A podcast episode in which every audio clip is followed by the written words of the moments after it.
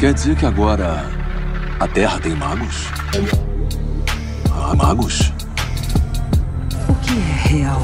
Que mistérios estão além do alcance dos seus sentidos?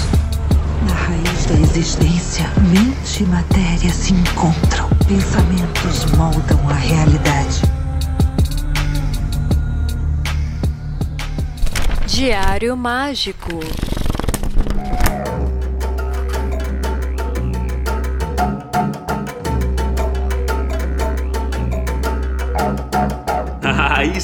eu sou Rodrigo Vignoli, seu apresentador, e está começando agora mais um Diário Mágico, esse podcast maravilhoso que vai fazer aniversário agora, na sexta-feira. A gente está fazendo dois anos de idade de podcast maravilhoso. e na própria sexta-feira, agora, no dia 5 de maio de 2023, a gente vai ter o Páginas Abertas parte 2, né, sobre sonhos e a gente já tem um monte de relatos aqui, já está tudo preparado, vai ser maravilhoso é, e a nossa comemoração vai ser conjunta. Então anota aí na sua agenda para você participar junto conosco no YouTube às 8 horas da noite. A gente vai ter a nossa live clássica sobre sonhos. E aí depois, em junho, lá no dia 2 de junho, primeira sexta-feira do mês, a gente tem o Páginas Abertas sobre Sagrado Anjo Guardião, Eu Superior, Essência. Você achava que isso tudo era a mesma coisa, que eram sinônimos? ou não, ou você sempre teve um pezinho atrás. Eu já cheguei a fazer algumas enquetes no Instagram sobre isso e, e eu vi que muita gente tem a opinião muito parecida comigo. Então a gente vai conceituar muitas des, muitos desses termos que são ditos por aí dentro da literatura esotérica e se você tem experiências né, em contato com o Sagrado Anjo Guardião, né, com eu superior, já teve algum sonho assim muito transcendental, né, sensações de conexão consigo mesmo, ou então esse programa a gente também vai falar daquela virada de chave, quando a gente conecta com a espiritualidade, quando a gente de fato entende que a gente precisa de levar um pouco mais a sério esse aspecto da nossa vida, é, né, então a gente vai falar sobre isso e relatos vocês podem mandar no nosso WhatsApp no DDD 30 31 97537 5123 ou então no contato arroba diariomágico.com.br. Essas são as suas formas de comunicar conosco. Vocês mandam mensagem, mandam os relatos, a gente vai ler e escutar tudo e a gente vai selecionar tudo para fazer um roteiro muito foda para esse próximo Páginas Abertas. E, bom, se você gosta do Diário Mágico, considere apoiar a gente lá no apoia.se barra Diário Mágico. Qualquer categoria de apoio, você já vai fazer parte do nosso grupo secreto, vai poder acessar alguns conteúdos que não são veiculados publicamente, vai poder trocar ideia junto conosco e vai apoiar esse projeto para que a gente possa trazer cada vez mais conteúdos, para que a gente possa crescer cada vez mais. E vamos lá? Vamos abrir esse diário?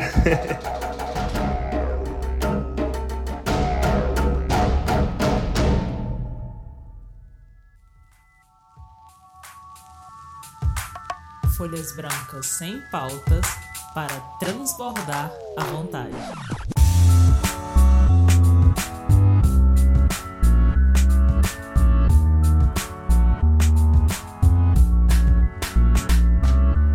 Aí sim, e aí pessoal, hoje eu tenho prazer de receber aqui no Diário Mágico o Draco Stellamari. Espero que seja assim que pronuncia o seu nome, Draco. É, eu tava bastante ansioso por esse programa porque uh, você é uma pessoa que tem conhecimento de assuntos que me interessam muito e que eu tenho pouco conhecimento uh, fundamentado sobre. E, e, a gente, assim, já, já te conheço uh, das redes há algum tempo, acompanho o conteúdo que você posta e falei assim, nossa, vai ser um, um papo super legal, né? E quando eu te convidei, você aceitou, então eu falei, pô, que legal, vamos, vamos fazer isso acontecer. Então seja muito bem-vindo, cara.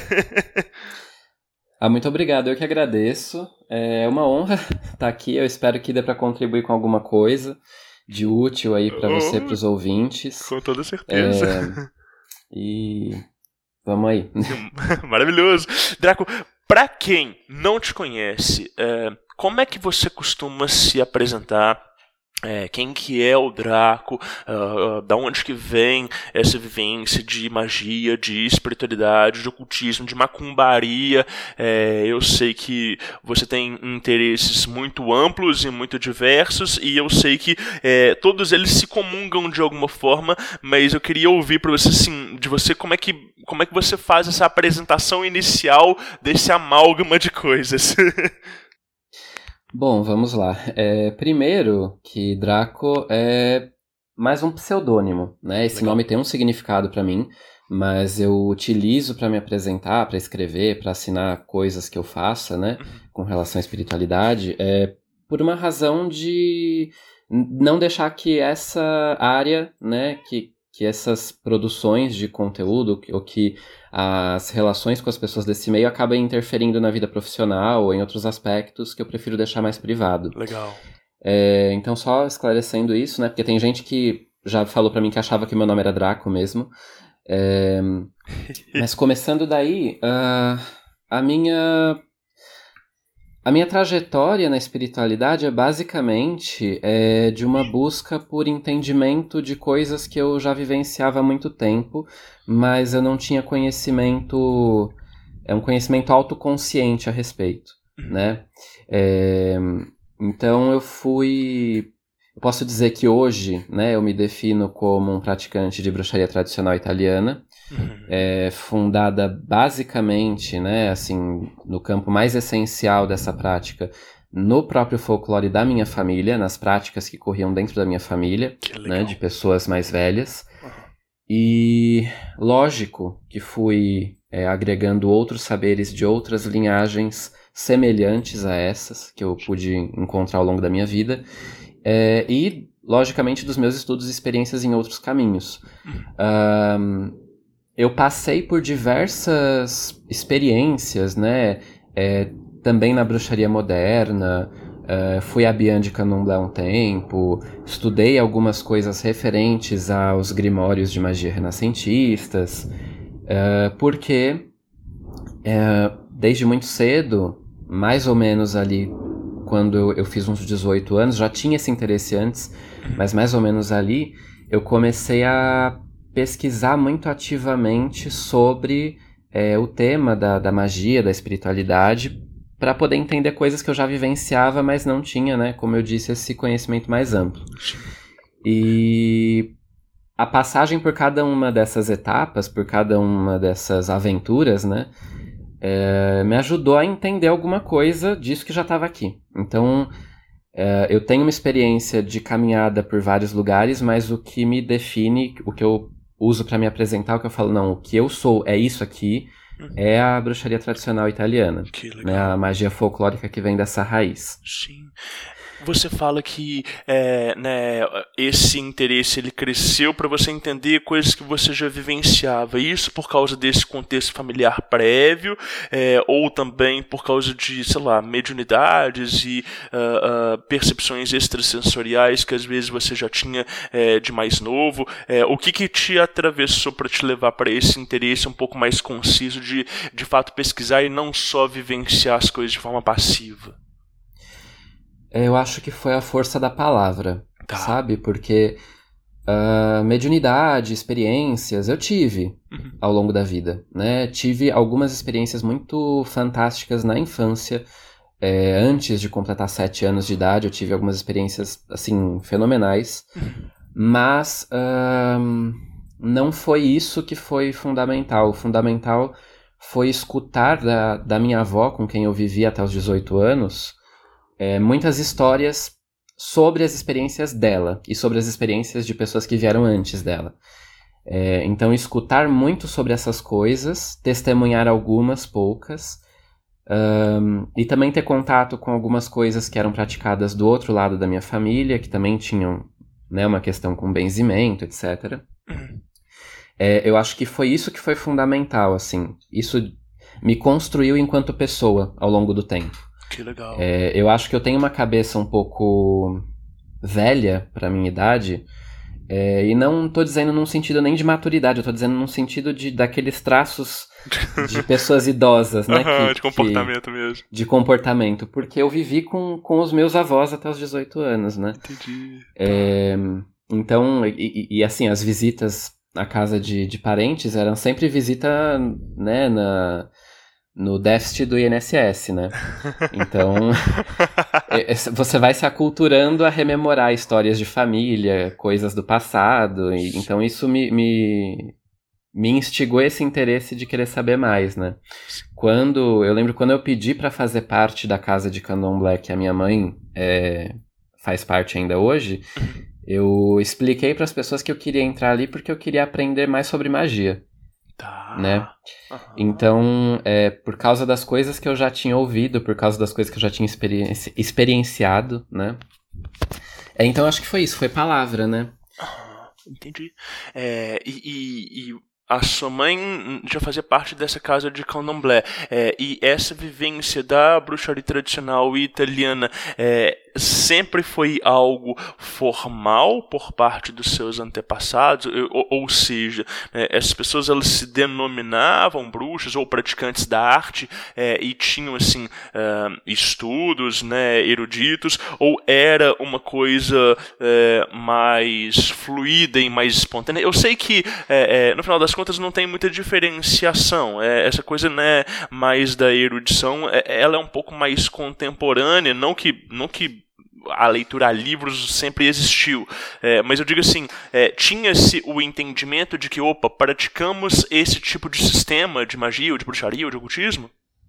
De forma alguma. Tá. Não existia isso. Por isso que, inclusive, eu defini como um processo de busca por um conhecimento autoconsciente, né? Tá. É porque legal. é assim, eu vou, eu vou relatar basicamente como que foi a evolução disso é, ao longo das três gerações de pessoas que levaram isso né, com, com mais força. Uhum. Que aí eu vou ter que pular, né? É, é, são três gerações, mas na verdade seriam cinco, né? Sim, tá Quatro, bom. cinco. Uhum. que é da. Eu far, voltaria, né, para minha trisavó. Uhum. Que é a matriarca que veio para cá com, com os filhos. A minha avó é filha é, de italianos. Sim. Mas ela nasceu aqui e viveu só com é só entre eles ali no interior paulista até mais ou menos a mocidade. um, eu teria que voltar para a avó dela, que é essa pessoa que carregou muitas dessas histórias, muitos desses conceitos, né? Uhum. Outras pessoas também vieram, mas é que na fala, no discurso da minha avó, a avó dela é muito presente. Então ela é uma referência para mim desde sempre sobre Legal. isso. Legal. É, se, se, se, eu volto para o contexto dela, é assim, ela não era aquela camponesa analfabeta, ela sabia ler, sabia escrever, é, tinha um, inclusive tinha né, um livro que ficava com o filho mais velho dela, que tinha histórias é, da, nossa, da nossa crença, histórias da nossa, mitos, né, é, como, como se fossem fábulas, né, é, escritas à mão e receitas, Nossa, tipo receitas de chá para isso, chá para aquilo, rezas, mas esse esse livro infelizmente foi perdido provavelmente quando uma pessoa aí botou fogo nos Nossa. pertences dela. Uhum. É, enfim, tinha então ela tinha um nível de erudição, Sim. né, para para com a questão de escrever, saber sabia ler. É, era uma pessoa que, por exemplo, na Itália é, viajava muito, visitava museus, porque ela contou isso, né? Uhum. Mas um, o contexto de vida diário dela era o contexto de vida camponês, então aquela prática era o que ela fazia porque ela aprendeu da sogra, porque ela aprendeu do pai, porque ela aprendeu da vizinha, uhum. e aquilo tinha um, um sentido na vida dela, então é, não era tão problematizado e não havia essa, essa reflexão de que ela estava incorrendo numa heresia, que ela. é, nada disso. Sim. Né? É, e aí, quando isso passa para a geração da minha avó, começa a ter alguns questionamentos. Hum. A minha avó era até ela foi ministra da paróquia aqui próxima, né? Ela era muito Oh. católica, mas ela tinha amizades muito próximas com pessoas da Rosa Cruz, Tá. por exemplo. É, uma prima dela se tornou sacerdotisa de Umbanda para tentar entender é, certos fenômenos da espiritualidade que já aconteciam na família, né? Que legal. É, então, já, na geração dela já começa a ter um questionamento sobre isso e uma busca de fontes externas para é, é, trazer outros significados para se entender, acho que mais frente ao mundo, né, do que do que para si mesma, porque nas gerações anteriores a elas as pessoas não precisavam é, é, de outros referenciais para entender a si mesmas, elas eram aquilo ali da, da, da pequena comunidade onde elas existiam, né? Sim. Uh, então começa a ter esse processo de questionamento, de busca ali, né? Uh, e aí comigo isso piora num nível exponencial, né? Porque aí eu, criança, já folheava livro de macumba na, na Saraiva. Na, nem era Saraiva na época, acho que era siciliano, né? Siciliano, sim, nossa. É, já folheava, já ia na sessão de esotéricos, ficava folheando, é, pesquisava alguma coisa na internet, ia discutir com a minha avó. Sim. É, então, assim, aí comigo piorou, né? Então, por isso que eu fui me metendo com um monte de outras coisas, Sim. né? É, para tentar buscar esses referenciais. Então, eu acho que é um processo. Eu sei que existem tradições é, né, de, de linhagens tradicionais mesmo, né, que, de uma coisa que foi legada de uma pessoa para outra, que possuem essa erudição. Mas eu acho que, pelo que eu já observei, elas são muito minoritárias. Sim, com toda certeza, claro. É, e, e, e, é muito é muito interessante da gente conseguir é, né, entender que a prática dos nossos antigos né, é uma, se é uma prática espiritual no sentido de toca o espírito dessas pessoas e de alguma forma produz né, resultados na vivência deles. Né, então é essa é uma prática né, mística com todas as letras e é, é, esse trabalho nosso de classificação e de entendimento é, ele nos auxilia muito é, a a desenvolver não só a lógica dessas pessoas predecessoras, né, mas também como que a gente pode de alguma forma é, é, complementar isso, né, desenvolver ainda mais isso. Então é, é uma forma de, é, né, de quando a gente classifica, a gente pertencer ou pelo menos é, trocar de forma mais orgânica. Faz sentido minha fala? Faz, faz sim. E eu acho que eu faço um complemento ainda que eu acredito que você ter um olhar, eu, eu falo isso de autoconsciência porque, enfim, eu acho que é um termo que faz é, é, faz bastante sentido para esse contexto. É, essa autoconsciência do que você é, do que você pratica e como aquilo funciona, qual a trajetória daquilo no tempo, o que é compatível e o que não é com aquilo, uhum. te ajuda a preservar isso e poder passar para frente de uma forma mais segura, Poxa. sem que tanta coisa se perca. Entendi, entendi. Porque uma característica dessas tradições é que elas vão se transformando muito é, na, nessa passagem orgânica. Tem conhecimentos que se ramificam, por exemplo, é, eu tenho uma bisavó que. Uma, uma tataravó, melhor, que tinha vários conhecimentos de benzimento e ela ensinou cada um deles para uma das filhas. E aí depois para você juntar tudo, você tem que pegar de cada uma delas, né? e legal. juntar novamente. E aí você pergunta, por que que fez isso? Era para manter as pessoas unidas na necessidade? Não sei, mas fato que era assim. Sim. Sim.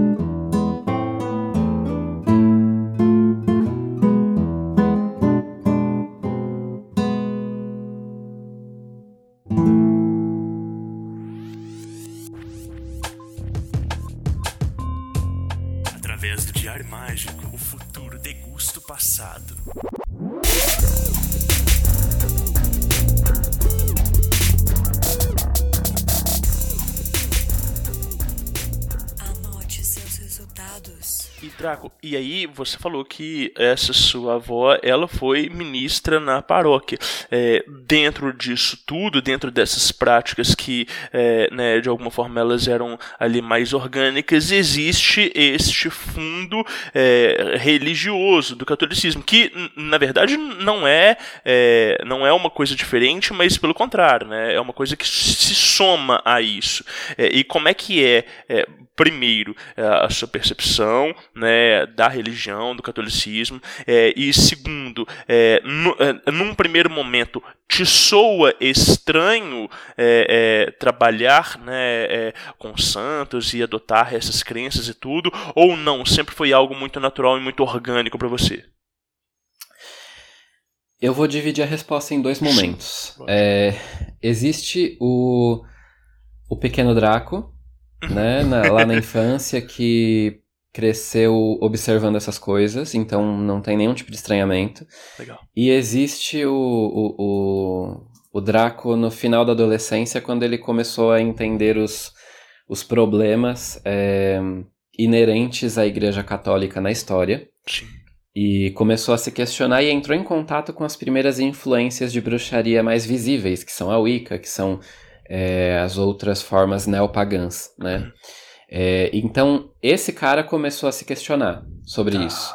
tá. E aí ele começou a buscar respostas sobre, ah, tá, mas se a igreja é contra tudo isso, é contra a magia, é contra é, idolatria, é contra o contato com os mortos, então o que nos responde deve ser alguma outra coisa que está sob a máscara de, uma, de um santo, de uma santa, enfim. E aí ele começou a buscar explicações para isso. E eventualmente essas explicações vieram, só que curiosamente elas só fizeram voltar a percepção do, do pequeno Draco da, da infância de que é isso mesmo, pronto e acabou. Aham, ótimo, tá, tá, que legal. Entendi. É, e, e aí, ah, comungar isso dentro de um meio que tem, às vezes, certo é, preconceito com isso, é, como é que é? Porque às vezes a gente tem, né, não só que. ah, não é sustentar a postura, mas a gente tem que educar as pessoas para elas conseguirem entender que o preconceito delas é fruto de uma limitação intelectual e cultural. É, eu vejo muito isso no meu trabalho, enquanto terapeuta, enquanto uma pessoa que mexe com energia, etc e tal. É, você vivenciou isso também, trabalhando é, com essa vertente dentro desse meio de ocultismo e de bruxaria? Ah, sim, né? É, é, foi uma coisa muito é, recorrente, até acontece ainda, né? Uhum. Bastante. As pessoas. é, esses dias mesmo alguém. Eu publiquei uma foto de um. Acho que foi da- de uma imagem é, das telamares que a gente tem aqui em casa. E. A pessoa, uma pessoa aleatória veio assim e comentou: magia cristã? Interrogação. Aí eu, eu, eu fiquei me questionando assim: o que, que será que eu respondo, né? Porque se a pessoa acompanha o meu perfil há anos e faz uma pergunta dessa, é porque ela nunca leu nada do que eu escrevi, né? Mas eh, é, um, é um. Eu acho que é um processo que, ao mesmo tempo que é chato de você ter que ficar. Assim, lógico, eu poderia me afastar desse meio e viver em paz, né? no- junto às pessoas que não vão ter questionamento sobre isso. Mas é, uma coisa que me leva muito a persistir em falar com as pessoas, e não é necessariamente uma busca por visibilidade, é, é que eu, eu gostaria de ter tido um referencial como eu sei que eu sou para algumas pessoas, algumas poucas pessoas que, que discutem muita coisa comigo, né? Sim. É, e que aproveitam referências que eu cavei em Sim. algum lugar. É, eu queria ter tido um referencial desses uns anos atrás, porque ia me economizar um bom tempo, um bom esforço para entender e organizar certas coisas na minha cabeça. É, então, quando eu penso nisso, eu falo, não, eu acho que eu vou continuar interagindo com essa galera, eu vou continuar é, me mostrando, eu vou continuar dialogando, é, ocupando um espaço para mostrar que existe mais para além daquilo que, que é mais usual, que é mais comum na mídia. Sim. Ah, então, tem isso, e aí, assim, por mais que seja chato, que seja incômodo, que eu tenha que ficar, às vezes, é, é, explicando dez vezes a mesma coisa para dez pessoas diferentes, às vezes explicando uma mesma coisa mais de uma vez para uma mesma pessoa, é, embora tenha esse desconforto, tem é, é, um outro lado que é muito interessante, que é, ao tomar essas posições e ao é, dialogar com as pessoas e ao falar sobre a minha realidade, eu entendo cada vez melhor a minha própria realidade. Boa. É, então eu acho que entra um pouco nessa questão do exercício da palavra, né? Seja escrita ou falada. é, é, isso ajuda, é, me ajuda a entender e a, a- a pensar cada vez melhor aquilo que eu faço, aquilo que eu acredito, aquilo que eu vivenciei, entendeu? Entendi, entendi. É, e de alguma forma, é, quando, quando a gente vai né, ahn, compartilhando um pouco das nossas experiências e também se colocando neste lugar de, é, é, de dialogar né, e, e- de, ahn, né, não sei se é, é ensinar, não deixa de ser ensinar, mas às vezes eu sinto que é, é mais do que isso, é, é também uma forma de. ahn, Ai, é, de, de cumprir uma espécie de sacerdócio, né? É, n- não, não oficialmente, mas é uma forma de você ser um canal para que aquele conhecimento, aquele sistema, é, ele se comunique de uma forma é, fiel e carinhosa, tal qual o respeito que a gente dedica para aquilo dali, né? Então eu, eu- eu- é, é- é isso que você tem falado desde o início do nosso papo aqui hoje, né? É, da, da função da palavra e de como que ahn, ela, ela repercute as suas responsabilidades e também né, é- é, as recompensas de honrar né, a língua e a boca e o som. É, então acho que é isso, assim, quando a gente se, se propõe também é, a passar para frente essas tradições né, e, e iluminá-las, é, muito daquilo dali se consolida de uma forma diferente e mais profunda na gente, né? Ah, eu tenho certeza. É, embora não tenha essa palavra, né, um, um exercício de um sacerdócio, embora não, não exista esse conceito Uhum. na minha tradição, na forma como, enfim, as pessoas antes de mim concebiam tudo isso, Uhum. é, eu acredito que existe uma um viés um pouco sacerdotal com relação à própria ancestralidade Hum. em tudo isso, porque uma coisa que eu reparei é que esse essa atuação que eu fiz em alguns momentos Uhum. levou algumas pessoas que não têm ligação nenhuma com as minhas tradições, Uhum. é, mas que possuem algum tipo de ancestralidade é, forte do ponto de vista espiritual, né, que tem algum tipo de prática, algum tipo de legado, é, essas pessoas conseguiram um pouco, eu vou dizer, retomar esse contato com essa ancestralidade e colocá-la num, num papel de valorização que antes não havia. Tá. É, então, às vezes eu observo que é, exercer essa, né, esse papel de falar sobre as tradições ancestrais, é, ele parece que toca outras ancestralidades que estão adormecidas. Eu não sei se isso faz muito sentido. Absolutamente faz, absolutamente faz. É, então isso inevitavelmente traz uma sensação de que ahn, aquilo que você está fazendo não é importante só para você. Tem algum sentido maior na, na teia das coisas que talvez só os antigos saibam, sabe? Sim, e, e que muitas vezes ah, nós somos direcionados a, a falar alguma coisa ou a compartilhar, às vezes, um mistério sem saber o porquê que a gente está falando aquilo dali e depois faz um sentido tão eh, né, grandioso para a pessoa, ou e depois a gente vai entender ali né, esses propósitos que ah, às vezes parece isso, assim, né? Que as nossas palavras elas estão sendo né, guiadas, ou que aqueles encontros eles estão sendo providenciais justamente para que ah, a gente possa auxiliar na reconexão de algumas pessoas que não tiveram oportunidades né, tão formais ou tão explícitas como a nossa própria, né? Então é, é, é como se ah, esses ancestrais eles estivessem em ressonância, né, o tempo todo. Sim, sim, eu acredito muito nisso. É, e eu acredito que isso também acontece ah, quando as pessoas tomam contato com práticas.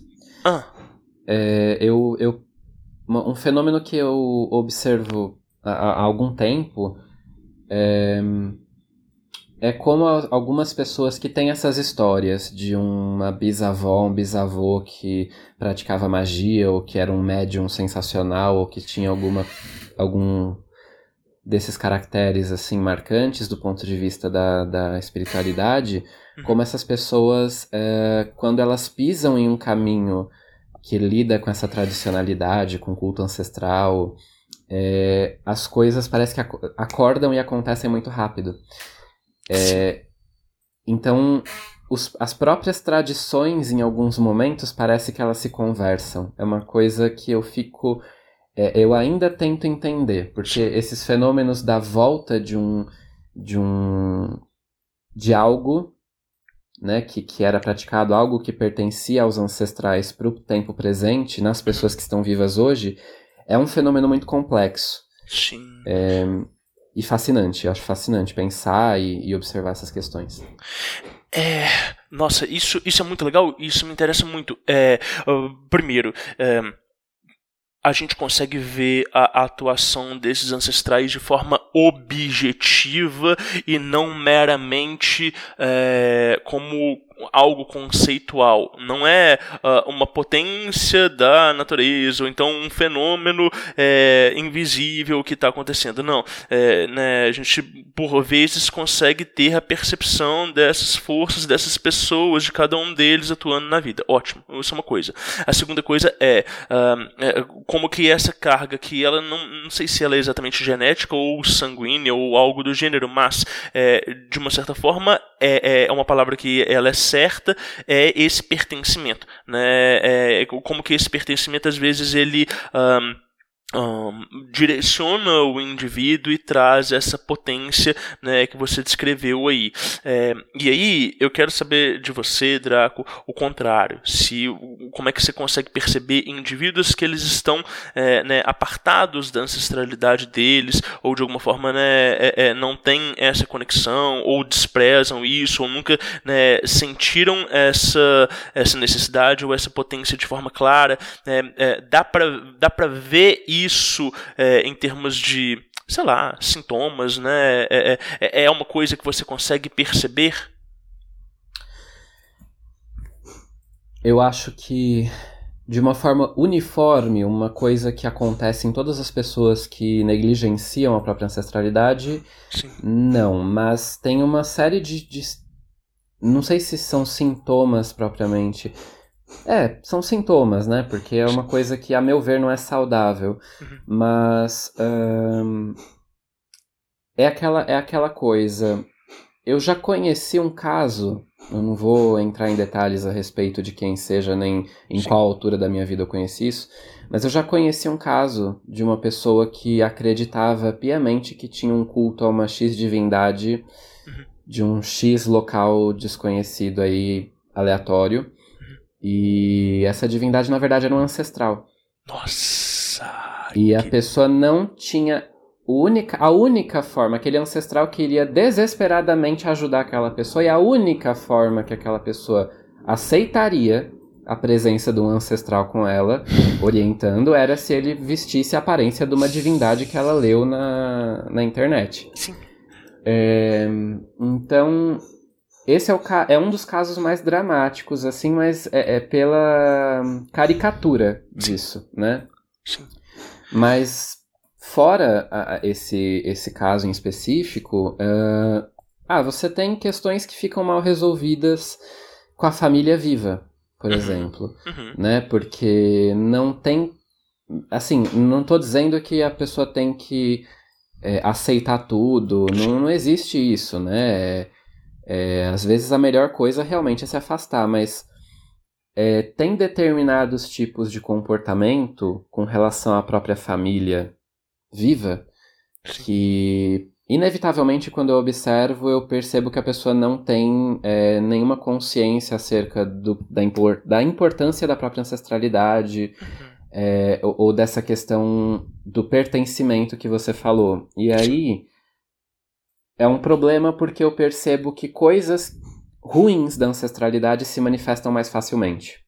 É, eu, eu, eu tenho né, essa percepção de que é, às vezes, quando nós somos os mais novos da família, é, muitas responsabilidades né, emocionais e mesmo intelectuais, elas ficam nas nossas costas. Não porque seja nosso papel resolver o problema dos outros, não é. A gente pode deixar isso de lado, aquilo dali não nos diz respeito diretamente num primeiro momento. É, mas, é, se aquilo dali impacta a nossa vida, ou principalmente, se aquilo dali nos limita de crescer e de assimilar um potencial que ele só vai estar desbloqueado quando de alguma forma a gente conseguir chegar nesse nível de comunhão com as, as raízes de quem nós somos. Então, em algum momento, é, quer quando nossa vida seja mais estável, quer quando a gente desenvolva mais paciência, ou quando a gente, né, de alguma forma, é, consiga perdoar alguns atos dos nossos antepassados, a gente vai precisar de botar o dedo em algumas situações que uh, a gente acha que não são necessariamente problemas nossos. Né? Eu acho que a partir daí a gente ganha uma maturidade que ela escapa da esfera do individualismo, né? É, você começa a de fato pensar um pouco mais em termos comunitários, né? E, e, não só por algo altruísta, mas sim porque, opa, isso aqui me pertence, isso aqui ressoa comigo é, em algum nível profundo que, se eu não tomar devida providência, é, eu posso continuar a minha vida da forma como for. Só que é, esses padrões eles vão se repetir, né? A, a, a construção de família que eu for fazer, quer ela seja né, um entendimento tradicional familiar, quer seja a pessoa com a qual eu vou me juntar, ou mesmo que eu vá ser uma pessoa completamente sozinha, qualquer outro tipo de troca social um pouco mais profunda, aquilo dali, é, aquele padrão ele vai se apresentar, é, às vezes de forma mais explícita, às vezes de forma mais implícita. Mas o, o, o meu grande ponto, meu grande entendimento é esse, assim, é, quando a gente é o elemento mais novo é, dentro de uma cadeia familiar, é, cabe cabe a gente ter ali uh, uma certa um certo esforço de entendimento de como que as coisas podem se solucionar porque uh, as pessoas que são mais velhas né uh, elas às vezes já perderam ali ah, uma capacidade eh, de raciocínio ou um entendimento de como é que são os fluxos do mundo né então eh, eh, perde-se também as ferramentas para se atuar sobre esses problemas né, geracionais e isso vai ficando para trás. É, é, né, eu não sei se faz sentido isso que eu estou falando para você. Faz, Draco? O que, que você acha disso? Faz sim, eu concordo. Concordo com tudo que você disse. Eu acho que você tocou num ponto que é muito sensível é, para mim, porque é algo que eu já me questionava e eu venho me questionando cada vez mais. Eu acho que em parte por uma influência da minha da minha vivência agora de terreiro, né, na, na Homolocô. Que, que é a questão de que pensar ancestralidade é pensar coletivo, é pensar em é, clã, é pensar em, em comunidade, porque a bem da verdade, o que você forma com os seus ancestrais é um, é um organismo, é, é, é, um todo composto de muitas partes que está espalhado no tempo e no espaço, mas é, vocês estão todos interdependentes, então o problema do seu ancestral lá no passado, ele ainda é seu problema porque ele te impacta de alguma forma, e o seu problema mal resolvido de hoje vai ser o problema dos seus filhos, sim. ou dos seus sobrinhos, ou dos seus iniciados. Sim, é, sim, sim, sim.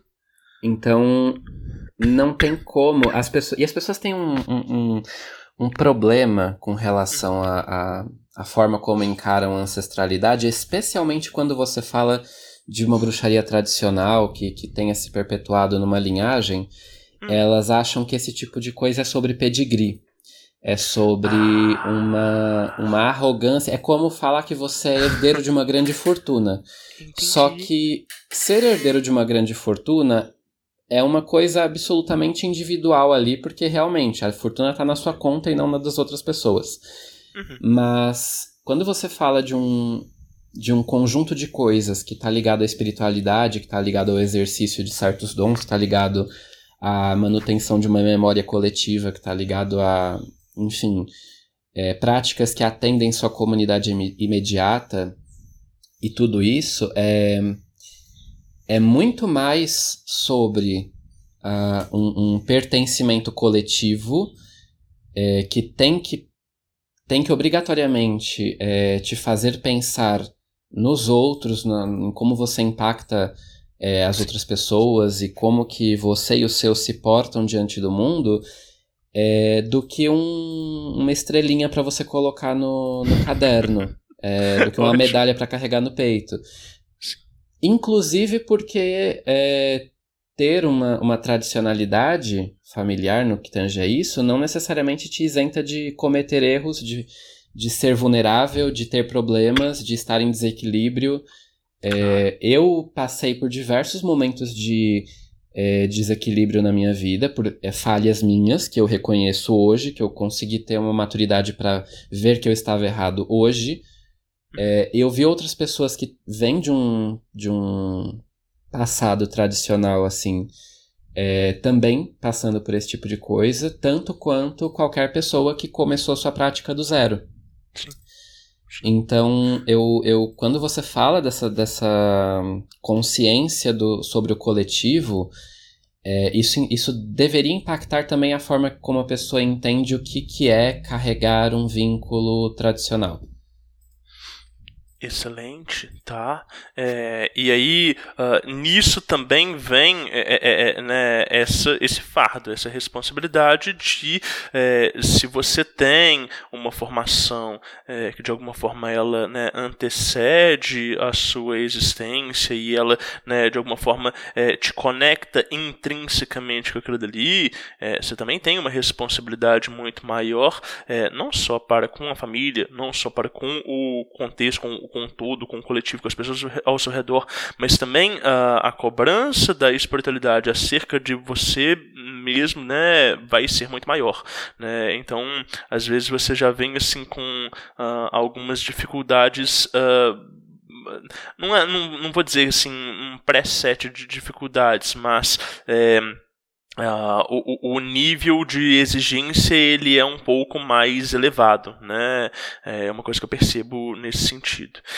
É, e, e, dentro disso tudo, Draco, é, uh, essa coisa da, da, é, da, ancestralidade, a gente vê né, hoje, principalmente, assim, muitas pessoas que elas têm é, problemas familiares e contextos é, prévios que às vezes torna, torna muito difícil essa conciliação com a família, com os pais, com os irmãos, com os tios, com né, os antepassados como um todo, é, e que podem olhar e falar assim, nossa, mas isso é uma, é uma grande besteira, é, eu não consigo lidar com a minha família, etc e tal. E, e, e eu concordo muito com a sua fala de que uh, muitas vezes é, é, mais importante você se afastar e conseguir colocar a cabeça no lugar do que tentar de toda forma é, reformar aquelas relações e estabelecer um vínculo saudável.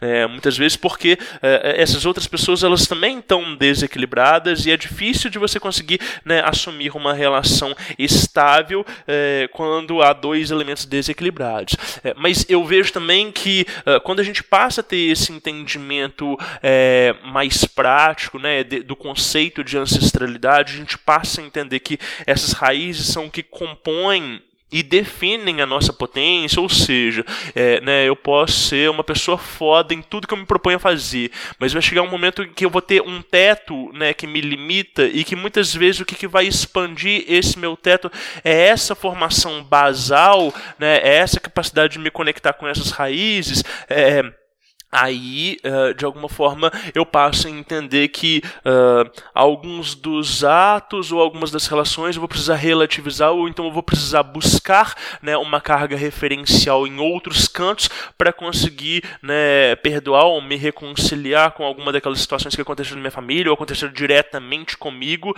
é, né, para conseguir chegar nesse elemento de estabilidade do conjunto.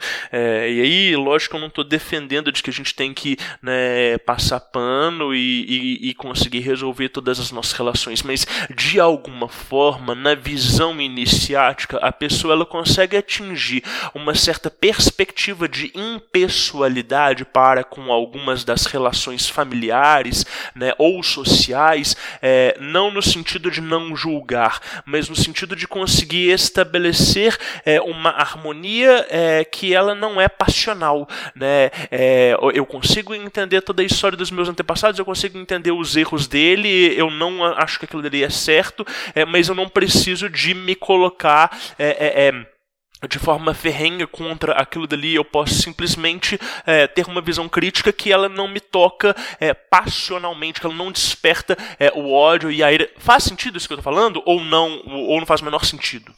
Faz todo o sentido do mundo. É, faz todo sentido, porque uma, uma questão que fica para mim é, dessa sua fala, quando você, você comenta é, de como a pessoa é, considera que pelo fato do pai ou da mãe ou sei lá, de algum antepassado que ela nem chegou a conhecer é, ter sido um filho da puta, com perdão da palavra. Não sei se pode falar palavrão aqui. pode, tá. à vontade. Um, ter sido um filho da puta, ter sido, né, um, um, um ingrato. Sim. Ela acha que por causa da, daquilo, daquele contexto, é, toda a relevância do coletivo e como o coletivo impacta nela, enquanto indivíduo, é desprezível, né? Você pode descartar. Mas é, eu acho que ocorre uma, uma confusão no entendimento que é muito típica do, do nosso modo de pensar é, ocidentalizado, é, é contemporâneo dessa era é, onde a rede social, né, o seu perfil na rede social é tão importante, onde é, vencer na carreira é a meta de vida, é, onde tudo é o eu, o, o ego, né? Um, ocorre uma confusão hum. e, e as pessoas acreditam que é, tudo, em todos os âmbitos da vida delas, é sobre elas e somente sobre elas. Ótimo. E que não existe coletividade. Você vê isso quando uma pessoa, é, um pagador de impostos comum, vai lá e depreda um bem público que ele poderia estar usando. É, por exemplo, quando ele quebra de propósito a travinha do banheiro público para a porta não fechar mais. É um exemplo que veio na minha cabeça, mas uhum. é, é, a pessoa ela tem a percepção da sua autoimportância tão adoecida que ela acredita piamente que nada que ela. Nenhum problema é, é, exterior a ela própria é um problema dela. Sim, né? Não vai afetar ela. É, né? É, e eu sei que eu tô colocando isso em termos muito é, simplistas, mas é que eu acho que essa que é a raiz desse mal mesmo. Sim. É, porque se você pensar o modo de enxergar o mundo de outras sociedades, é, e até mesmo de sociedades né, das quais nós viemos a, a nos desenvolver é, muito no passado, você vai ver que tudo é clânico, né? Tudo é comunitário. Então não tem como eu.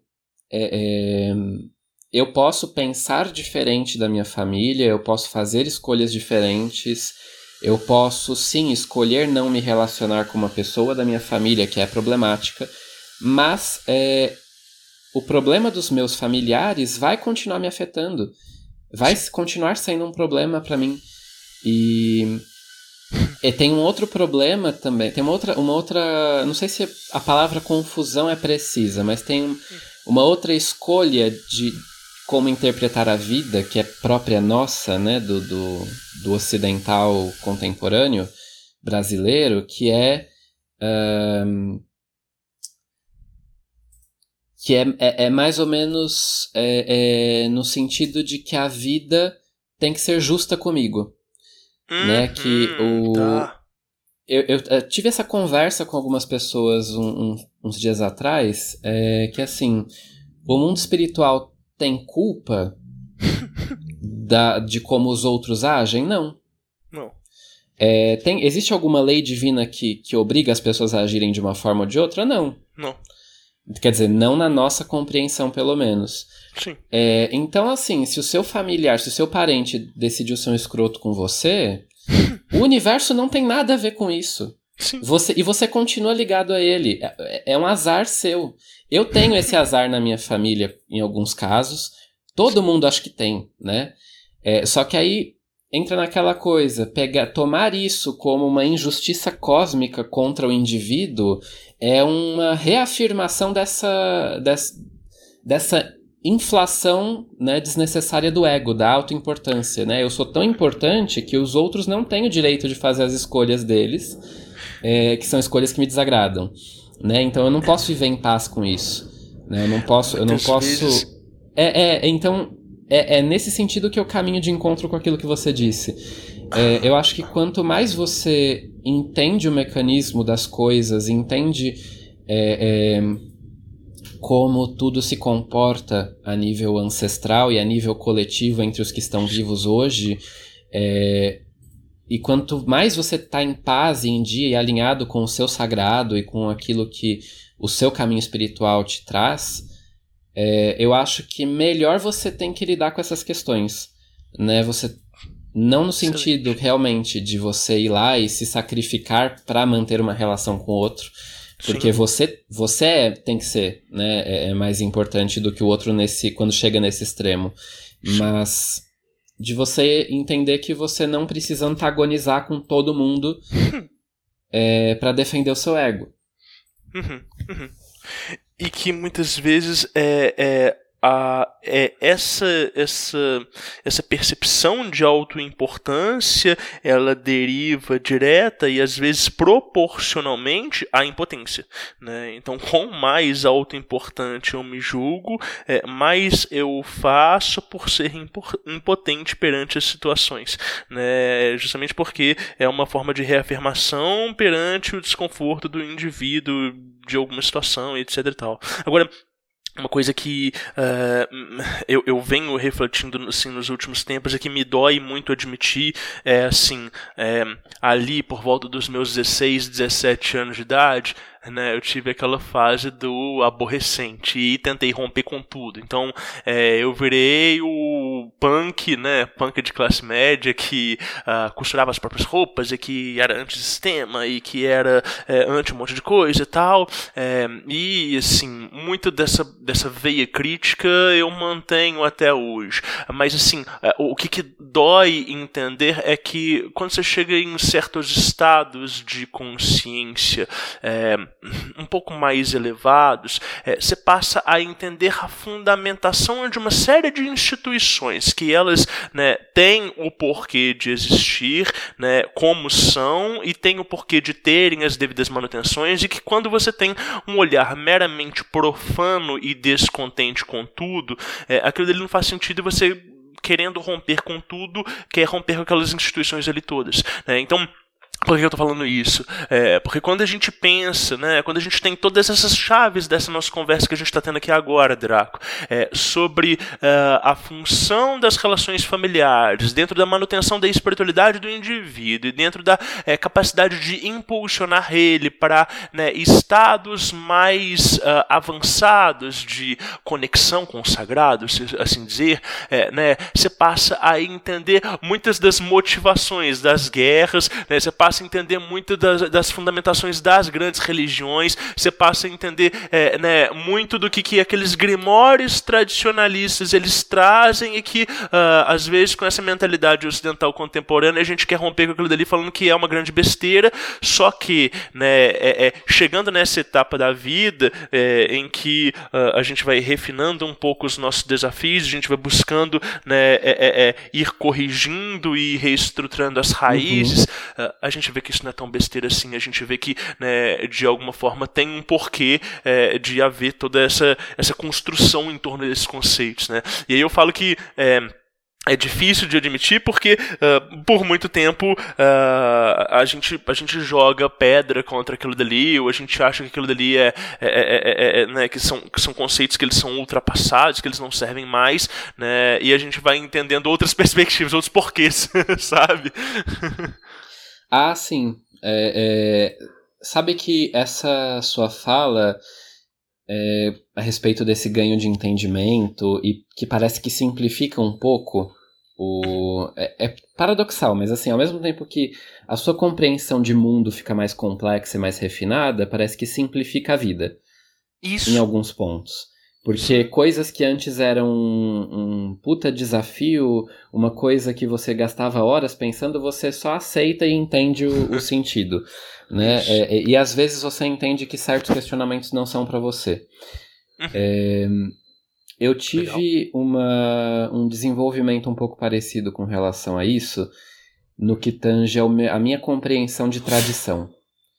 É, do que, que, do que, que é é, a tradição e eu fiz essa busca mais para entender as minhas próprias práticas, as coisas que eu tive contato, né? Uhum. É, e por um certo tempo eu achava, eu tinha uma visão muito simples, né?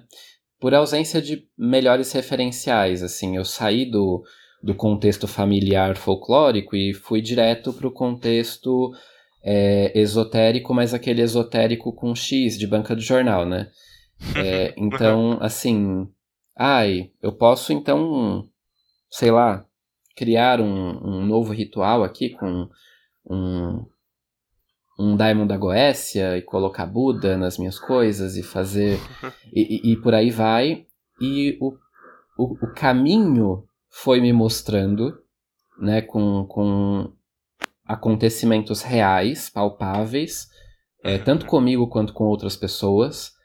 É, e com estudos e com melhores referenciais que foram chegando, o que de fato é, é você carregar uma tradição, você praticar uma tradição, é, o que de fato é o seu papel nisso, né?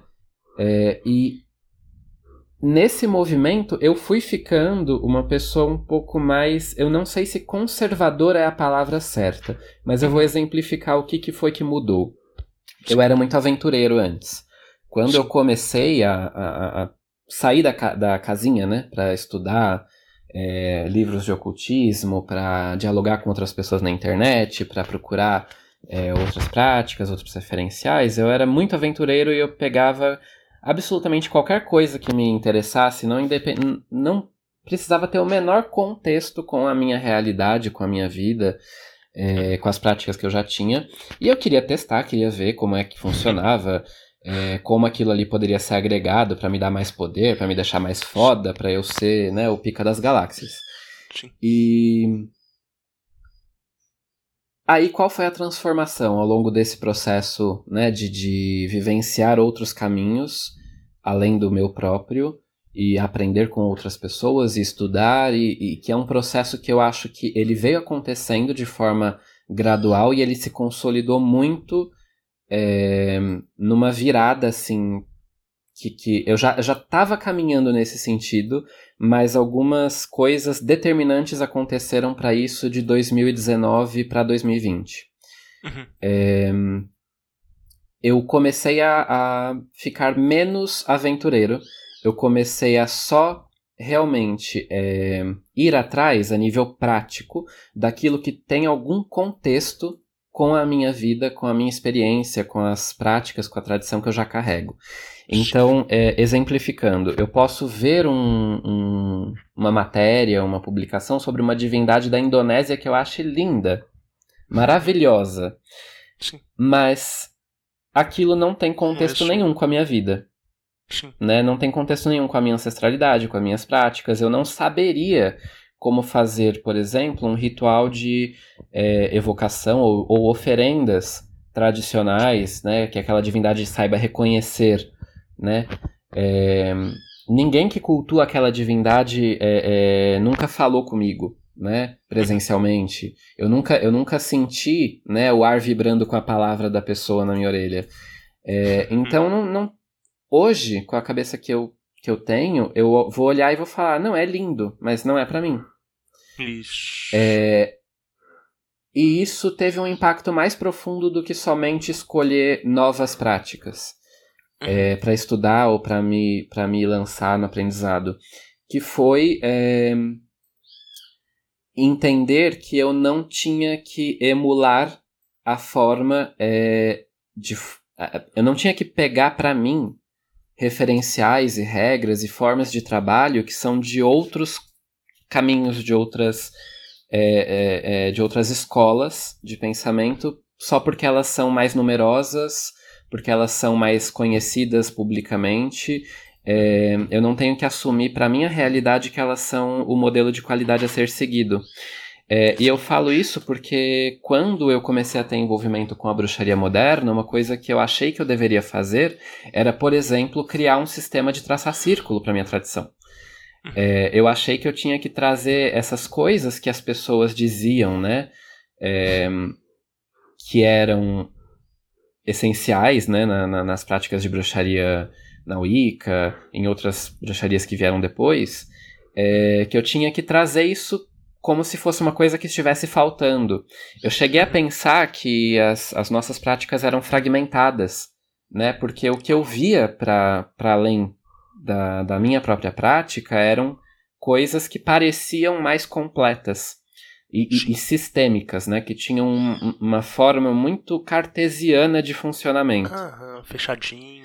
Exato, como uma ordem esotérica mesmo, como uma ordem Sim. iniciática. Tipo, você tem nível 1, nível 2, nível 3 de, de iniciação, você tem, né, é, os rituais ali li, com a liturgia pré-estabelecida certinha, por escrito, você tem. É, é, então, é, essas coisas, né? Uh, só que aí esse, essa própria vivência e o, o próprio estudo, é, o contato que eu tomei com alguns escritos é, de tradicionalistas por causa da, da, da, linha de pensamento do templo que eu faço parte, de Molocô, também é, me deu um empurrão nesse sentido. Eu fui entendendo que não, que eu tenho que, que entender as bases do meu próprio caminho, da minha própria tradição e respeitá-los, e não é, procurar adaptá-los para aquilo que tinha mais visibilidade. Até porque com o tempo eu percebi que essa é, é, é, essa visibilidade né, da, da, da, bruxaria moderna ela é uma coisa circunstancial. Porque ela não é tão representativa quando você pensa nas bruxarias tradicionais, né?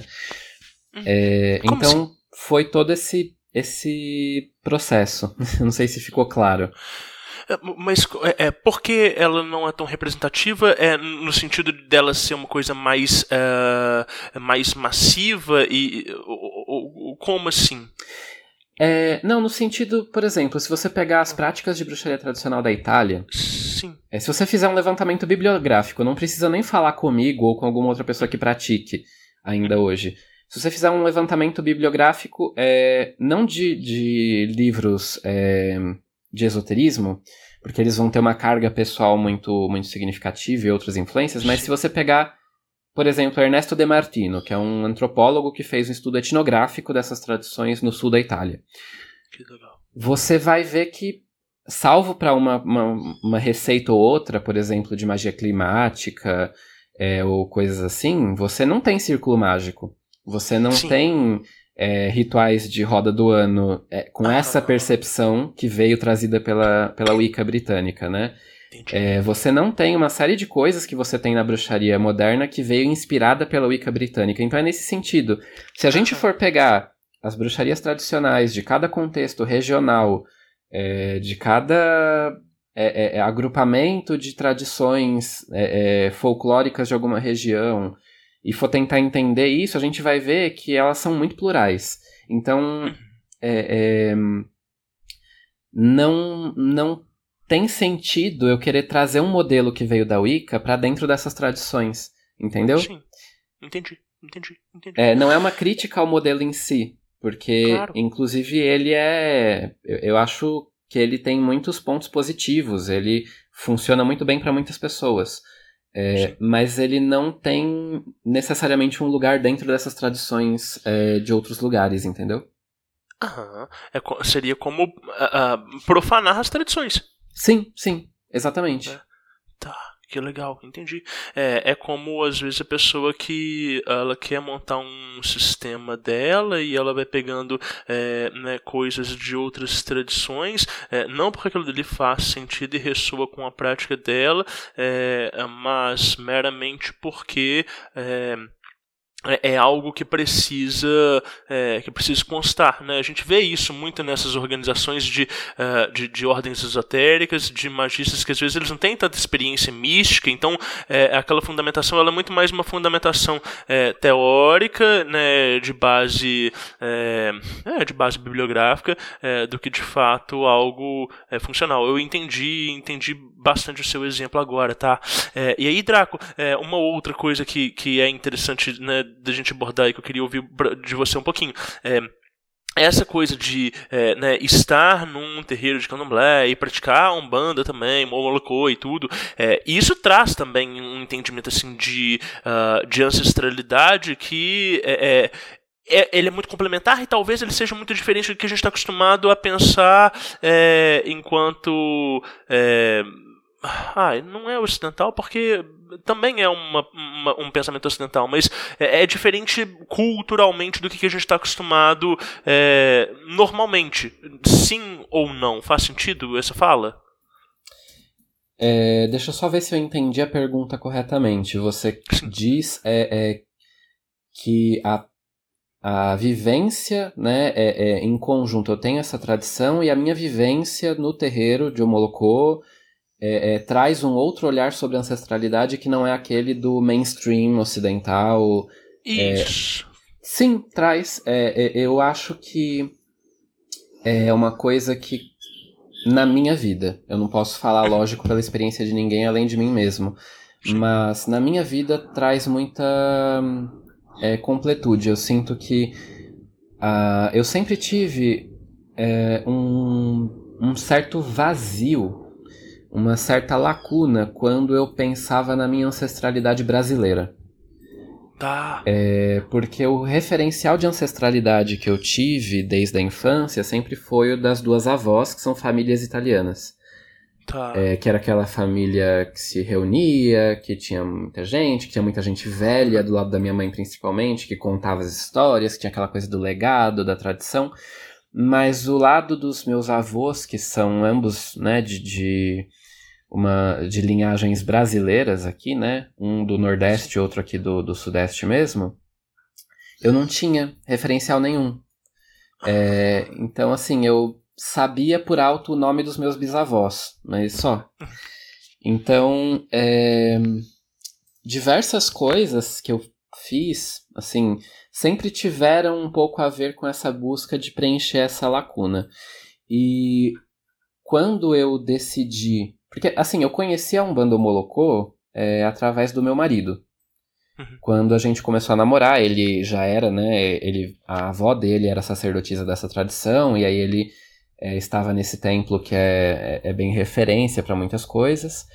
E aí eu decidi conhecer, ver qual era, porque eu sou muito curioso, né? Por mais que hoje em dia eu não pegue tudo para mim, né? Eu saiba respeitar os limites da minha prática, o que é para mim, o que não é. Mas eu gosto de conhecer tudo. Eu sou muito curioso. Uhum. É, eu quis conhecer, me aproximar. É, lá também se pratica Ifá.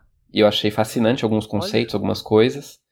Uhum. E um dado momento eu pedi para avaliar no, nos oráculos se a, essa aproximação com essa tradição é, seria uma forma é, funcional, adequada de eu buscar uma conexão com essa ancestralidade brasileira, que para mim era um grande, uma grande interrogação, um grande vazio, né?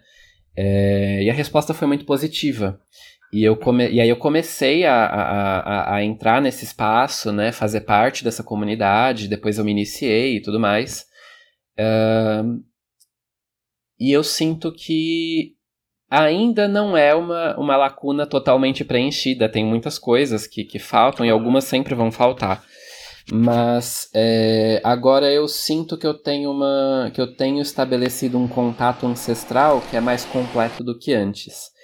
E também esse contato e a forma de, de é, lidar com aqueles ancestrais que lá estão é, me ajudou a ter um olhar mais saudável e mais responsável com relação à minha ancestralidade italiana também. É, até, até mesmo em como, em como é, levar com mais responsabilidade as comunicações mediúnicas que eu tecia com eles.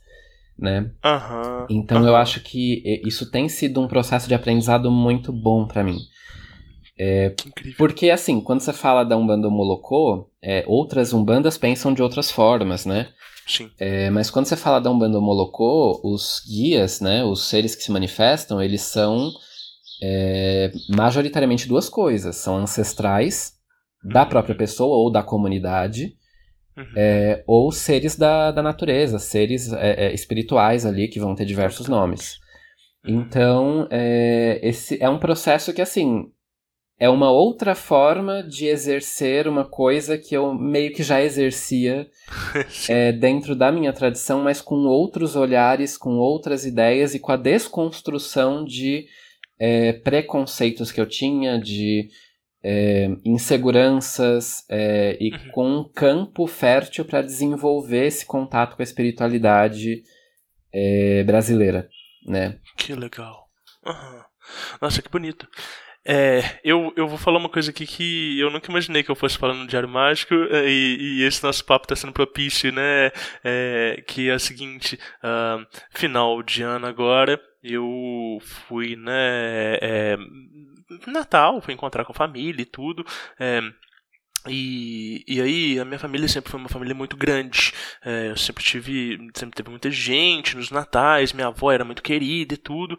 É, e com quando ela faleceu, né, foi se tornando uma ceia um pouco mais privada, mais fechada, etc e tal. E aí, eu estava no meu Natal e era muito significativo para mim porque é o primeiro Natal com a minha filha, né? Eu tenho um nenenzinho que nasceu tem oito meses. E é, e aí, de repente, no meio do Natal, conversando com as pessoas e tal, me vem um insight do tipo assim, cara, é, hoje vocês estão reunidos aqui porque é, essas pessoas elas né, resolveram manter esse vínculo, esse pacto social familiar que existe aí. É, só que uh, cada vez mais uh, as famílias são menores, né? Eu não tenho irmãos, a minha esposa também não. É, eu tenho uma prima por parte direta que dentro da família é, ela também é filha única. E eu falei assim, cara, é, se alguma dessas pessoas que são é, meus pais ou meus tios, né, eles falecem, em algum momento toda essa tradição familiar de se reunir, é, né, e se compor é, ela vai se perder. E aí, cada vez uh, uh, essas, essas comemorações, né, esses encontros, essa partilha familiar, ela vai se tornando uma coisa mais nuclear e mais é, é, autocentrada e com menos senso de comunidade. É, e aí, de repente, me bateu essa pira e essa percepção existencial. Eu falei assim, caramba, eu achava que eu era completamente desapegado de família, que eu não ligava para nada disso, é, e de repente eu tô aqui me vendo como que eu posso é, arranjar soluções para que é, esses vínculos eles não se percam e a gente possa comungar mais. Né? E aí, logicamente, me vem né, a situação de que, opa, pera, mas essa comunhão não tem que ser forjada para acontecer em datas específicas, mas sim no dia a dia, né? sim na vivência e na partilha né, contínua e constante. E aí isso me bateu de uma forma muito, muito profunda, que, que eu ando em ainda refletindo hoje em dia, é, né, e que eu acho que são problemáticas que uh, normalmente a gente não está acostumado a, a, a, a, trazer à tona, até que ou a gente perca o contato com essas pessoas, ou a gente sinta de alguma forma né, qual que é o fardo da gente é, sustentar uma comunidade, e a gente vê né, que, que uh, para existir né, é, é, é, grupos, para existir instituições, para existir uma comunidade,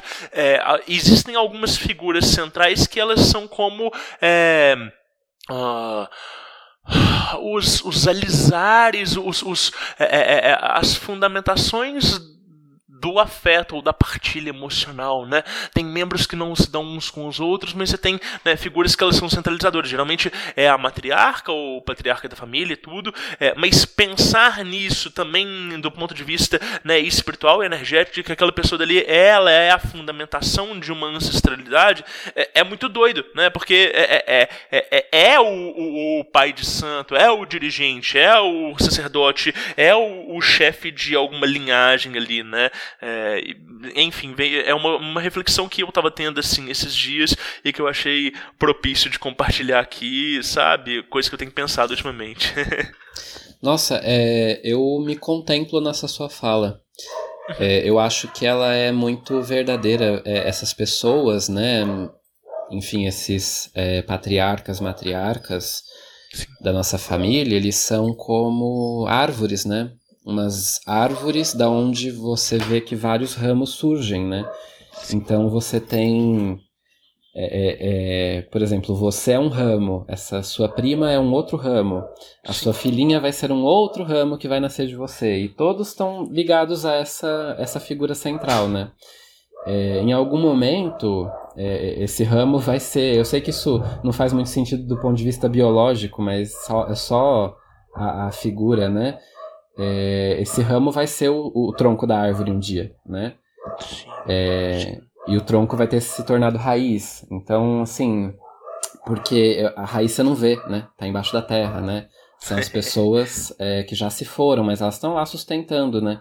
Se você sair do tempo linear e você olhar tudo como um tempo cíclico, é, você só existe porque elas estão lá em algum momento do tempo, né? Elas existiram, elas fizeram escolhas, elas te nutriram, né? Sim. Então, nossa, é fantástico. É, eu, eu, eu fiz recentemente.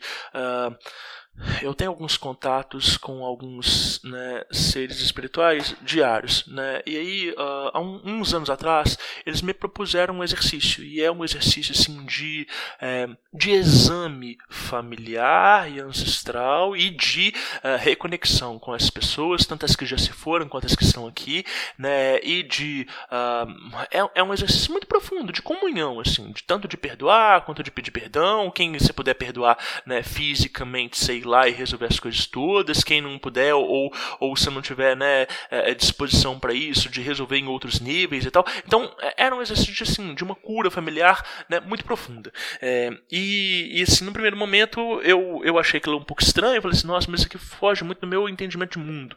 Mas eu abracei porque eu estou comprometido com eles e tudo que eles me passam é, né, algo para ser experimentado. Então, eu fui e fiz esse exercício. E os resultados eles foram muito incríveis, porque uma série de, de, de picuinhas ou de diferenças que existiam na família, né, elas foram se resolvendo e elas não tinham a ver diretamente comigo. Eu falei, opa, pera, eu acessei uma espécie de, de, de raiz aqui que, que não é sobre mim, mas que me tange. O trabalho que eu estou fazendo está reverberando ali. E não falei nada com ninguém, só observei.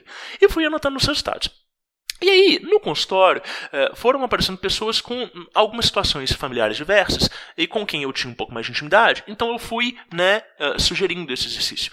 E as pessoas elas foram, é, né, tendo resultados muito expressivos e muito interessantes. E, lógico, eu ia notando aquilo dali e falei, putz, esse exercício faz sentido. Né? E, e aí, uh, quando eu trouxe isso de volta como feedback para essas inteligências, elas viraram para mim e falaram assim: ótimo, Rodrigo, você entendeu o exercício de limpeza. Agora a gente vai ensinar o exercício de é, né, potencialização, de energização.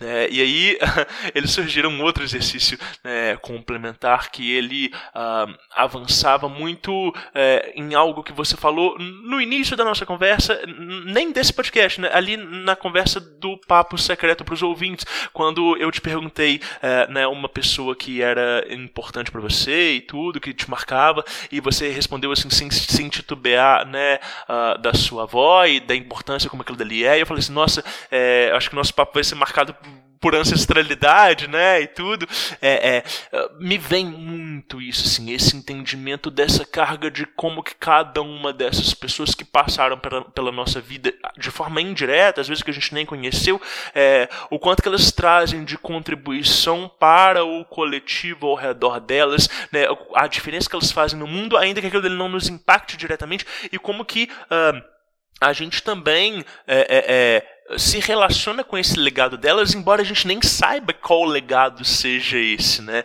É, e isso, é, é, esse entendimento ele é, ele é muito rico, ele é muito bonito, é, é, algo que eu ando pensando muito. Sim, eu, eu acho que isso tem vários níveis, né?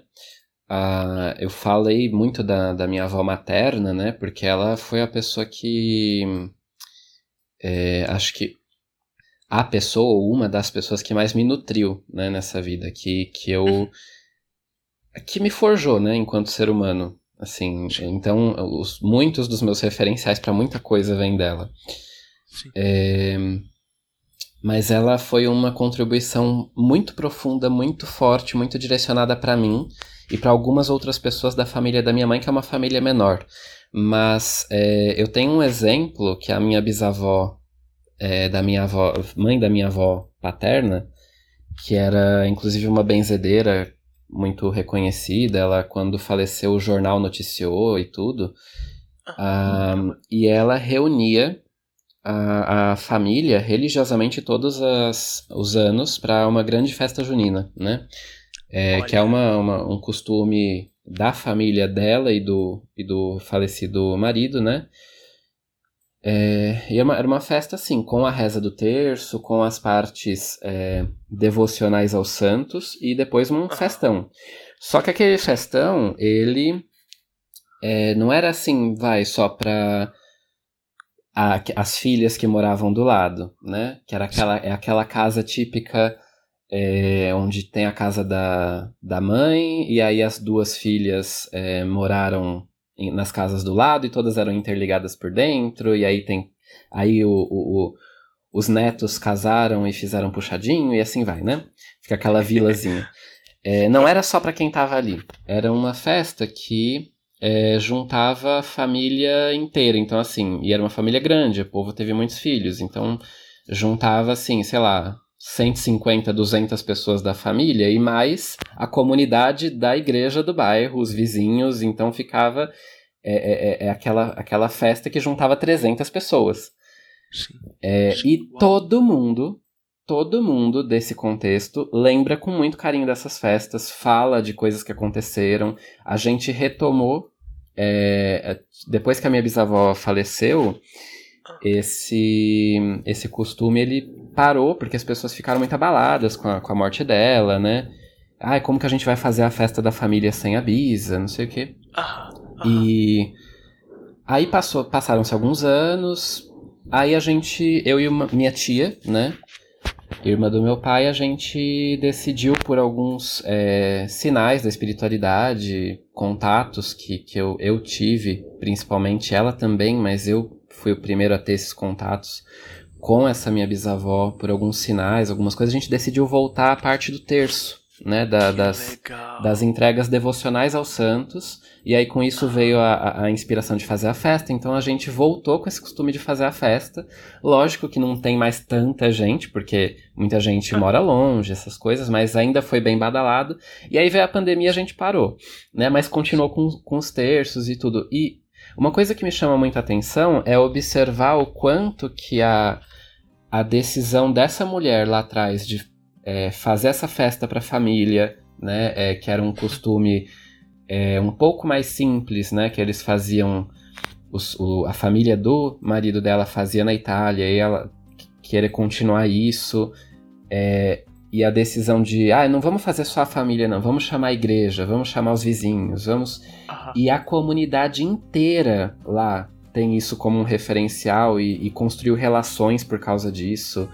E, e, e, sabe, coisas foram aprendidas, coisas foram vivenciadas. Se bobear, teve gente que é, se casou porque conheceu alguém nessas festas. Então, tipo, eu fico uhum. pensando nisso. Olha o impacto, né?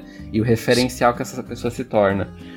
É, então, a gente olhar para esse tipo de coisa, né? Tanto o exemplo da minha avó materna quanto dessa minha bisavó do lado do meu pai, eu olhar para esse tipo de coisa e não considerar essas mulheres como é, referenciais para mim, é, é, cara, eu seria muito cego.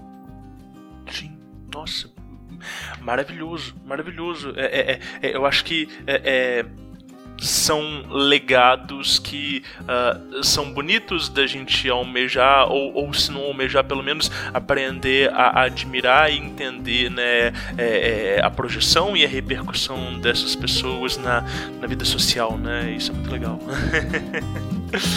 é, Draco, vamos falar sobre Diário Mágico? Vamos. ah, maravilhoso.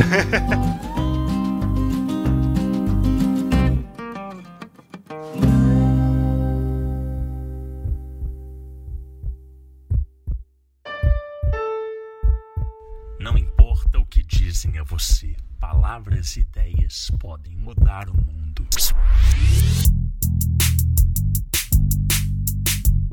Diário Mágico conta uma coisa. Você tem prática de é, é, anotação sistemática? É, como é que é isso, sim, é, para você? É, você chama de diário, você chama de grimório? Isso vem desde sempre? Não vem? Como é que, como é, que é essa ferramenta é, né, de escrita ou de registro? Como é que é isso? eu, como um bom ariano que sou, eu tenho o hábito de começar coisas e parar no meio, né? É, então eu já comecei alguns, alguns livros de anotações diárias, sistemáticas, seguindo né, um padrão assim. Ai, que lua que é essa? Que Uh, né, esse tipo de, de, recomendação eu já comecei algumas vezes e eu acabei parando. E eu vi que eu não funciono muito bem é, para anotar esse tipo de minúcia, mas eu funciono muito bem para registrar coisas, é, coisas mais subjetivas e desorganizadas, mas que depois, quando eu olho em retrospecto, elas formam um todo muito valioso para mim. É, então, assim, eu tenho meu breviário, eu tenho um, um, caderno onde eu anoto as orações que eu aprendi, novas orações que eu venho aprender com alguém, é, receitas de algumas coisas, é, histórias de família, eu vou anotando ali. E conforme eu vou descobrindo e tudo mais. É, eu tenho um registro sistemático de anotação de sonhos, porque para mim é muito importante. É, a, minha tradição ela, ela tem uma, uma coisa muito forte com o onírico, né? É, com essas experiências de sonho, né? É, é, uma coisa muito marcante. Então eu registro tudo isso. É, às vezes algumas, algum desse, desses registros são coisas, é, são sonhos que foram significativos por alguma questão minha, né? É, subjetiva, mas tem sonhos que são experiências é, que eu, eu considero iniciáticas, né? É, é de, de é, acesso a um tipo de visão, a um, um, uma nova expressão de consciência, uma coisa muito. É, ou uma vivência mesmo que eu tive em algum plano, uma coisa assim, eu, eu anoto isso e eu frequentemente estou é, fazendo uma revisão dessas experiências, lendo essas anotações para é, justamente contextualizar isso, né, comigo. E eu tenho isso e tenho é, aquele famoso grupo comigo mesmo no WhatsApp, né? Então, ao longo do dia, coisas cruzam a minha cabeça, é, coisas acontecem, ou eu tive uma reflexão que ficou mais elaborada, eu quero escrever um texto, aí eu escrevo ali e, e, e, deixo salvo. E alguns desses dessas mensagens, né, algumas dessas mensagens que eu mando ali, acabam virando aqueles é, posts que eu faço no meu Facebook ou no meu Instagram. Às vezes eu nem edito, eu só copio e colo e falo, ah, acho que isso, é, isso aqui eu quero compartilhar com o mundo. E dane-se o que as pessoas vão achar. E. Então eu, eu funciono assim, não é de uma forma. É, programada, sistemática, não. Todos os dias eu vou pegar, eu vou escrever é, tais informações e vou fazer uma análise. Eu, eu, eu tentei fazer isso um tempo, em que eu estava em contato né, com, com algumas escolas é, esotéricas, enfim, mas é, eu acho que não, a gente nunca consegue fugir daquilo que a gente é, né? E eu funciono melhor dessa forma, que é uma forma mais condizente com a, o modo que o, os antepassados mesmo faziam isso. A minha avó tinha o costume de anotar as coisas na Bíblia dela. É, em papeizinhos na legal. Bíblia. Nunca ouvi isso. Uhum. Hã? Nunca tinha ouvido isso. Pois é. é uhum. Então, assim, a Bíblia ficava parecendo um sapo, né, de tão inchada, porque ia enfiando papel, anotação, ramalhete de flor de alguma ocasião que ela colhia, e, e não sei o quê. Então, é, em outros livros também tem um, eu tenho. Eu acho que é um Minutos de Sabedoria, não sei, um desses livrinhos sei. de conselhos, assim, em que tinha algumas anotações escritas, pensamentos que ela tinha, alguns eram para mim, e aí quando ela morreu eu peguei esses livros, aí eu me emocionei lendo coisas que eram para mim, que eu não, não sabia que existiam. É, é, então eu acho que eu segui um pouco esse padrão um pouco orgânico, né, de, de anotação, de registro. Então, eu acho que dá para chamar isso de um diário mágico. Tem muita magia nesses, nessas anotações. É isso que eu tô pensando. É, é a, a, a força dessa arma mágica que deve ser essa Bíblia da sua avó. Então, o pior de tudo é que assim, ela tinha mais de uma. Tem uma tá. pequena tá. que eu consegui guardar, mas teve essa grande mesmo, que tinha outras N coisas enfiadas dentro. É, a minha mãe mandou vender na igreja. E depois eu descobri, fui lá e não localizei quem comprou e se perdeu. É, oh, que pena. É. Mas, uhum. sei lá, acho que era para ser assim, não sei. É, faz parte, faz parte. É, mas, nossa, que, que, que lindo, que legal, que legal. É, Bom, Draco, é, e uh, para as pessoas que nos ouviram até aqui, uh, que estão emocionadíssimas com toda a nossa fala de, de comunidade e de é, é, família, de ancestralidade, é, que conselhos que você tem é, né, para passar para essas pessoas acerca de magia em geral? O né? que, que, que você diria para alguém que ou está começando o caminho ou que às vezes já está há algum tempo, mas um conselho que você gostaria de ter ouvido quando você né, era mais novo e tal? É... Deixa eu pensar como eu vou formular a frase aqui. Eu acho que seria é... cuidado para não achar que você pode juntar tudo com tudo. Hum. É... Faça um estudo minucioso do que é cada caminho que você pode aderir. É... E respeite muito isso, respeite muito as tradições. É, eu acho que existe um caminho próprio para quem quer é, juntar, criar, inovar, etc. Não transponha essa prática, é, por exemplo, não, não olhe para, sei lá, bruxarias tradicionais, não olhe para um, uma prática de terreiro, não olhe para coisas assim com o olhar que você olharia para magia do caos, por exemplo. É, então eu acho que ser muito fiel aos conhecimentos é, de bons referenciais que você conseguir encontrar e busque esses bons referenciais. Eu acho que para falar um conselho que seja geral, né? Porque eu, eu, eu me cobro muito que as pessoas são diferentes, sabe? É, é, o caminho da, da, de uma outra pessoa que está ouvindo esse episódio pode não ter nada a ver com o meu. E se eu falar assim, não, você tem que seguir um caminho tradicional, é, com tais pressupostos, com uma forte presença da ancestralidade, não, pode ser que não, te, não, não vá deixar a pessoa feliz, não vá ser produtivo para ela por algum motivo. Eu tenho essa consciência. É, então, eu acho que um conselho adequado seria esse, tentar ser muito fiel né, aos pressupostos do caminho que você está estudando, escolhendo, é, e ter calma, né? Porque a construção de alguma coisa que tem valor, ela sempre leva muito tempo. Uau. Nossa, maravilhoso. É, Draco, pô, muito bom trocar ideia com você, foi muito gostoso esse papo. Eu, eu gostei demais, tô, tô muito feliz e, e, tenho certeza que muita gente vai querer né, te procurar e, e ler mais seus textos e ver suas postagens e tal. Então, Pra galera te encontrar, onde que elas encontram? É Instagram, é Facebook? Quais são esses links? Passa pra gente. Então, é, eu tenho a minha página no Instagram, né? De Estela Mari. Uhum. Uh, tenho meu perfil no Facebook, que eu uso, eu uso pra interagir, interagir com as pessoas, né? É, trocar uma ideia, assim, conforme eu tenho tempo. Postar algumas coisas.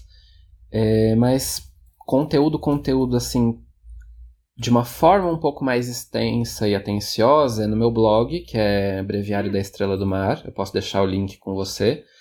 Quero. E uhum. eu gravei é, já alguns podcasts para o projeto Mephisto, que está no Spotify, que é de uma amiga minha, Sibila Rain. E gravei um, alguns vídeos, mas assim, eu costumo colocar é, todos esses é, essas coisas que eu gravo, que eu participo, no meu blog. Então tem lá vídeos, podcasts, coisas em que eu apareci, eu coloco lá. Então, meio que, se a pessoa cair lá no Trilha Folclore, eu também produzo conteúdo de tempos em tempos. Então, é, são esses canais que eu mencionei e a maioria deles as pessoas encontram no meu blog. Eu fiz uma página de recomendações de livros, de artigos e de coisas correlatas a a bruxaria tradicional italiana que eu postei lá também. É uma que pergunta que as pessoas sempre fazem. É... Então fica a recomendação aqui. Eu vou te pedir esses links todos e vou colocar aqui na descrição do episódio. Então quem está ouvindo agora já pode acessar aí na descrição desse episódio todos esses links para encontrar o Draco, né? seja no blog, seja no Facebook, seja no Instagram, qualquer outro lugar que seja. Querido, muito obrigado por ter aceitado participar, por ter compartilhado tanto conosco. Foi muito gostoso, foi muito é, esclarecedor. Deu para ter umas perspectivas diferentes de muitos tópicos. É, queria te agradecer demais. Ah, imagina, eu que agradeço. E peço até desculpas porque eu não sei se eu me empolguei muito com algum outro tema, mas ficamos sem falar sobre Miguel. Ah, sim, verdade, nossa. Depois a gente conversa sobre isso. Mas maravilhoso, maravilhoso. Sensacional, Draco, muito obrigado. Eu que agradeço. Espero que o pessoal curta aí, tire alguma coisa de útil e não me odeie por alguma fala que se torne polêmica, porque às vezes acontece, né? Imagina, o, o, público do Diário Mágico é muito generoso e acata muito bem é, as perspectivas diferentes. Eu acho que é, essa é uma coisa que eu me orgulho muito de estar construindo uma comunidade que é, abraça discussões e não aponta dedos. Então, é, tenho certeza que o nosso papo vai ser muito bem recebido por todos. Perfeito, querido. Maravilhoso.